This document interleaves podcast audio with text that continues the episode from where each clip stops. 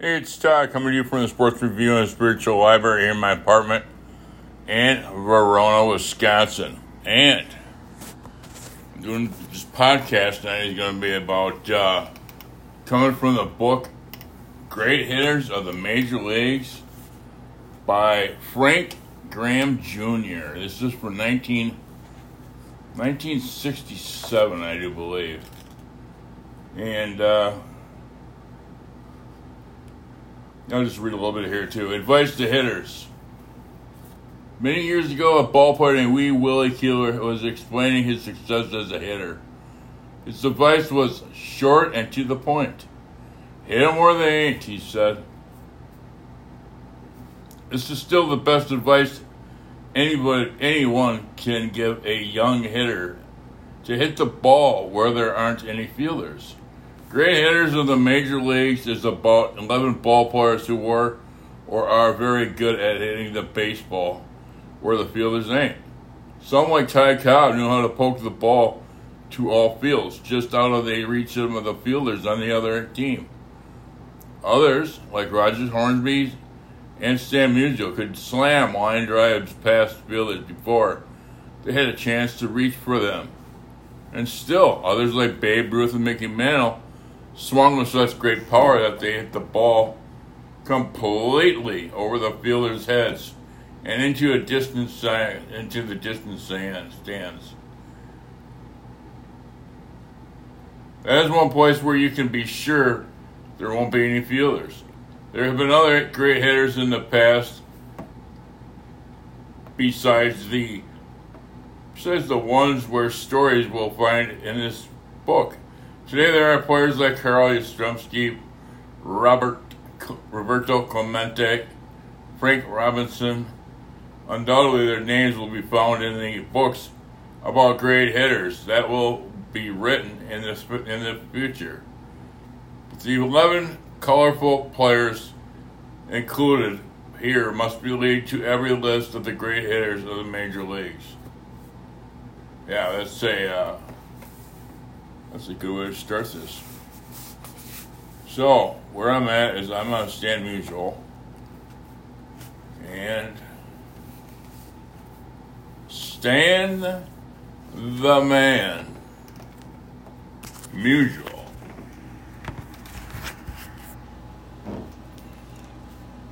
Sports fans feel sorry for an aging athlete. They can they can see that his performance on the diamond isn't as good as it once was. He's no longer indispensable in his team, to his team, and it is only a question of time before playing career will be over.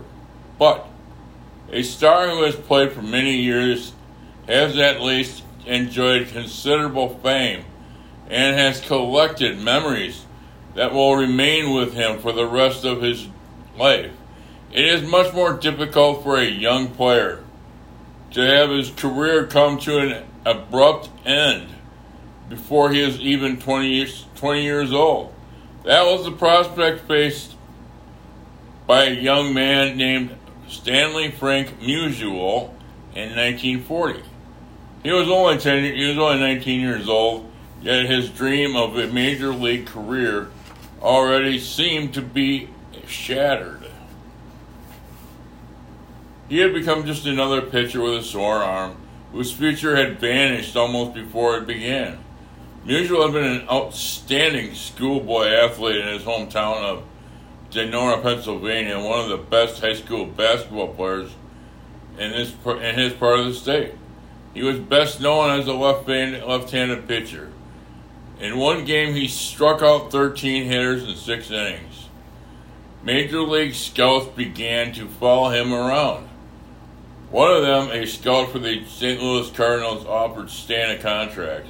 I'm going to go back on Donora, Pennsylvania. It might sound familiar because uh, have Ken Griffey Sr. and Ken Griffey Jr. That's where they're that's where they're from, and uh, so that place has a lot of uh, that place has a lot of value in baseball. That's for sure. This was exactly what the 17 year old Stan wanted a chance at a major league career. But his father, Lucas, Musial, had come to the United States as a as a poor boy from Poland.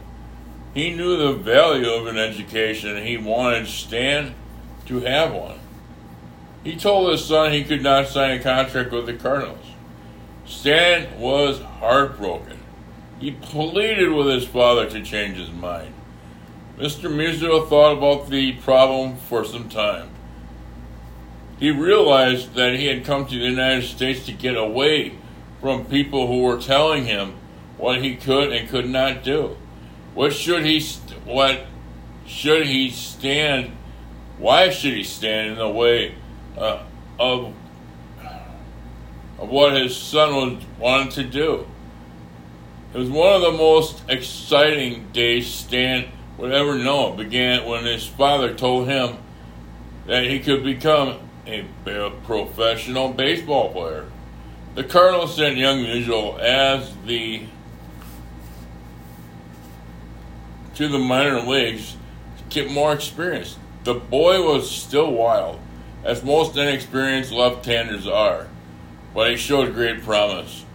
He began to dream of pitching in St. Louis one day. Stan was a good good hitter too. When he was not pitching, his managers let him play the outfield. Then, one day in 1940, disaster struck. Stan was playing the outfield for the Daytona Beach and Florida State League. He raced in trying to try to make a running catch and diving for the ball. Rolled over on his left shoulder. He made the catch, but at the same time, he felt sharp pain in his shoulder. The next day, he could hardly throw a ball. Slowly, the awful truth began to dawn on young Stanley Frank Musial at the age of 19. He had a dead arm. His career as a pitcher was over. Stan could not think about going back to, to Donora and starting his education again. He had a wife and a child to support. Luckily, he found a friend just when he needed one most. The manager of the minor league team for which Stan had been playing was Dickie Kerr.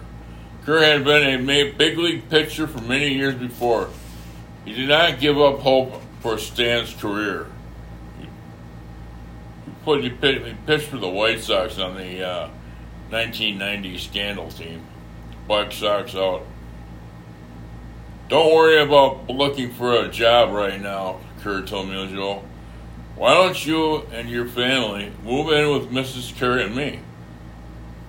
That will save you a lot of worrying. Since Stan had already showed that he was a good hitter, Kerr was going to try to make an outfielder out of him. So Musial like Ruth, Gehrig, and Williams left the pitcher's mound to try to make a, try to make good as a hitter. For Stan, the change was difficult at first. His arm was still weak, and an outfielder needs a strong arm, but Kerr worked patiently with him, and the strength slowly returned to his left arm. Stan finished the season as an outfielder, batting 311. The next spring, Musial reported with some of the other good young minor league players owned by the Cardinals to their tra- training camp in Florida.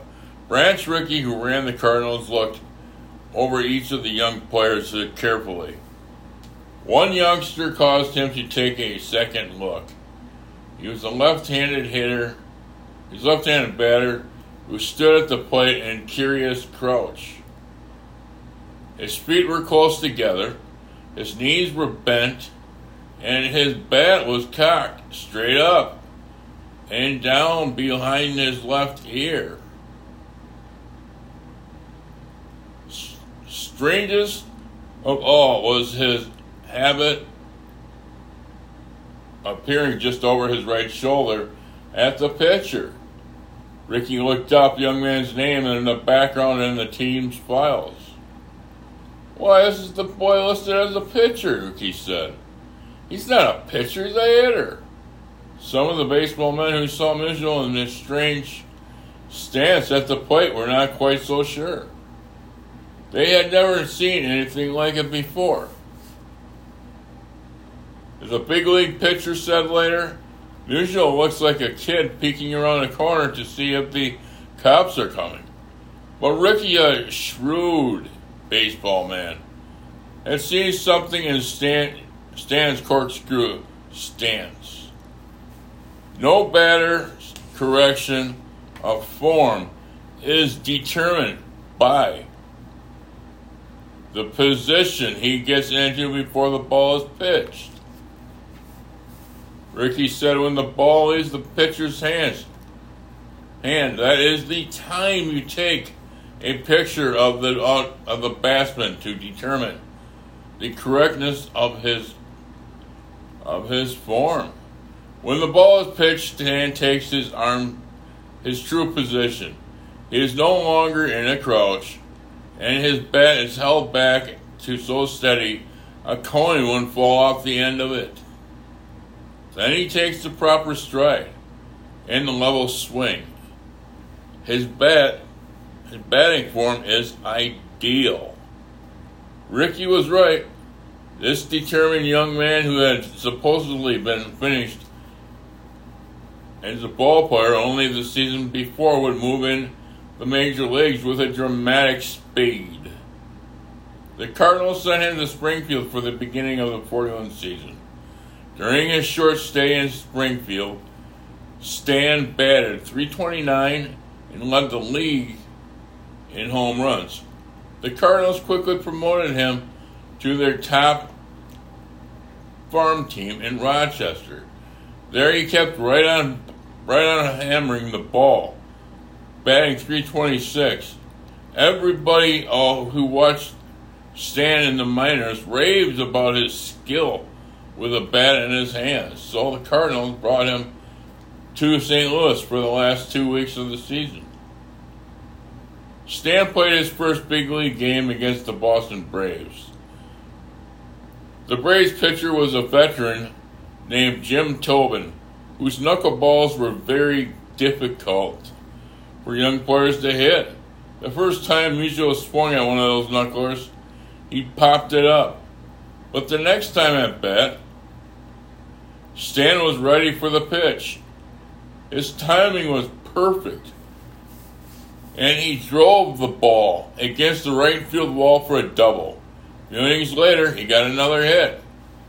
Casey Stengel, who managed the Braves in those days, was impressed by the number of good young players the Cardinals were bringing to the major leagues. But Musial stood out, even among the other talented players. Stengel shook his head in wonderment. Those Cardinals got another good one, he said a, to a friend. Stan played 12 games for the Cardinals. At the at the end of the 41 season and batted 426.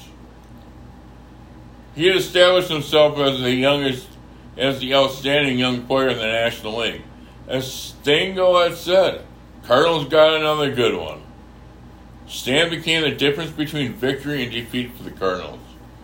In 1942, he batted 315 to lead them to the first of three consecutive pennants. In the World Series, he proved that Dickie Kerr presence and converting him to as an outfielder in the minor leagues had been had not been wasted. Stan made a couple of sensational catches too. halt rallies by the by the Yankees and win the World Championship for the Cardinals. In 1943, Stan won the first of his seven batting championships with a 357 average. He batted 347 in 1944 as he led the Cardinals to another World Championship. 1945, Stan served in the United States Armed Forces. The Cardinals, to no one's surprise, did not win the pennant that year. Stan returned to his greatest triumphs after World War II. It was as if he had never been away. 365 batting average led the league in 1946. and the Cardinals won the pennant and the World Series. Stan was voted the most valuable player in the National League. Despite his success and his fame, Stan remained the most likable of ball players. He did not demand the special privileges which Ted Williams and other stars had wanted. He required one of the he required to be one of the boys. He sat in the back of the bus with the rookies on the way to the ballpark. He did not try to try to squeeze in extra batting practice at the expense of some of the unknown players. And he was never too busy to talk to a fan or to a newspaper. I want to say something. Uh, I think it was 30 years ago. It's been a while, anyways. It's probably middle 90s. I ordered a book from, it's called like Stan Musial Incorporated, and it's uh, Stan the Man Incorporated. But what it was was, you know, it was a book by Bob Broeg. It was a uh, team, uh, the team writer for St. Louis Globe Dispatch, one of the papers down there. But I called, I got it in the mail, and I really liked it, so I called to get another one. And I called about, I think I called about nine, nine o'clock or something like that. The guy picked it up and he said, "This is Stan." I said, "What?" I said, "Are you Stan Musial? He says, Yeah, why? Well, nobody's here, so I have to answer the phone. That's what they're talking about right in here. I mean, could you imagine that? The guy hits 365 in one major league season and has all this stuff, has all these stats and crazy numbers, and it's just one of the, he owns a, uh, one of the best left-handed hitters ever, has 3,630 hits, and he's answering his own phone. That blew me away. And he was so nice. So nice. So, uh, yeah, they're right. They're right about that. They're totally right. There's, there's no BS in what they're saying right now in here. And that's what I've read before, too. Do you have any enemies, Harry Caray, the Cardinals radio and television announcer once asked Stan? I hope not, Musial answered. I try to treat people the way I would I'd want to be treated. Stan did not forget his old friends. As soon as he began earning a large salary, he bought a home for Dickie Kerr, the minor league manager who had once been so good to him. Being the sort of man he was, Musial did not want the news of this good deed to get in the papers. But somebody told the whole story of his generosity. Stan, of course, was very embarrassed and pretended that it was not such a great thing after all. Perhaps one of Stan's teammates said at, least, at, at best, When my son grows up, the player said, I can tell him I played with Stan Musial. It was a thrill and an honor and a pleasure. National League pitchers, of course, did not get a great deal of pleasure on a pitching to Stan. They were only people in the world he abused, and he was very he's very hard on them indeed. A pitcher could have could not count on getting Stan out even when he was injured. 1948, while Stan was playing against the Braves, his wrists were so sore and swollen that he could not snap his swing. The pain in my wrist was so bad that I made up my mind I wasn't going to waste any swings, Stan said. I swung the ball, I swung at the ball only five times all day. I made five hits. Musial was not not supposed to be a home run hitter, but 1948 he hit 39 homers. I never once took a deliberate aim to at the fences, so I asked myself if you can hit 39 homers without trying for even one, how many could you hit if you were trying to hit home runs? So the next season I began trying to hit for home runs every time up. By the middle of the season, I hit only a dozen homers, and my average was barely over 300. Not only had I stopped hitting home runs, I stopped hitting singles. So that's when I made up my mind just go up there and meet the ball like I'd always done before. Stan was Stan was tough wherever he played. But he was expectedly great in New York. In those days, the National League had two teams in New York City New York Giants, Brooklyn Dodgers. Stan used to tear them apart. One day, Willard Mullin, the sports cartoonist, drew a cartoon showing a giant and a dodger taking Musial to the railroad station.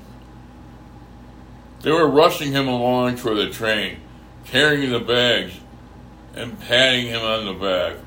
Hurry up, Stan, one of them was saying.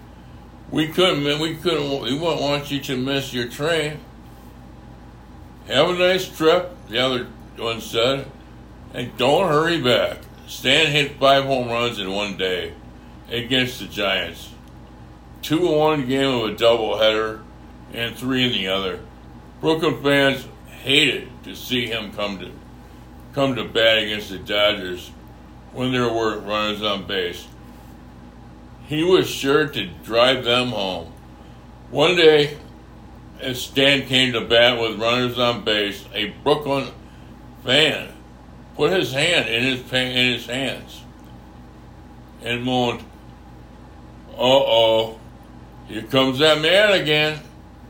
After that, the fans and writers began calling Musial Stan the Man. Stan holds more records than any other player in the history of the National League. He hit six home runs in the All Star games. One of them he put a dramatic end to the in the 1955 All Star game in the 12th inning. Of all Musial's records, he is probably the proudest of the final hit total. The final hit total of 3,630 base hits, a record for the National League, and second only to 4,191 hits collected by Ty Cobb in the American League. Obviously, that's changed because of Pete Rose, but pretty uh, awesome marks. But when he, he was once asked about what his greatest throw in baseball had been, Stan said with his usual humility, Every time I put on a Cardinal uniform. Musial took off the tr- uh, uniform for the last time at the end of the 1963 season. Now, no one who saw it ever was will forget Stan's last game. The fans, his teammates, and his friends gave him one of the one of the most heartwarming celebrations in the history of baseball. Showered him with gifts, announced that a huge that a huge statue of Stan would be erected in St. Louis. Gosh, Stan said. They should wait till I'm dead first. then he went, went out and played for the last his last game, banging Jim Maloney of the Reds for two hits. After the game, one of the reporters asked Stan if he had wanted to hit a home run that day. I was always a singles hitter, Stan said. This was the way to end it. Everyone in baseball felt something had gone out of the game when he retired. The only thing I have against baseball, said Al Kaline of the Detroit Tigers, is not getting the opportunity to watch Stan Musial in more than a few games. Stan is a true symbol of what baseball would like all players to be.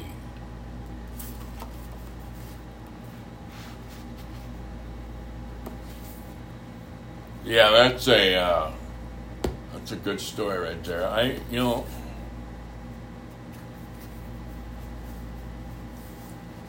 it's fun.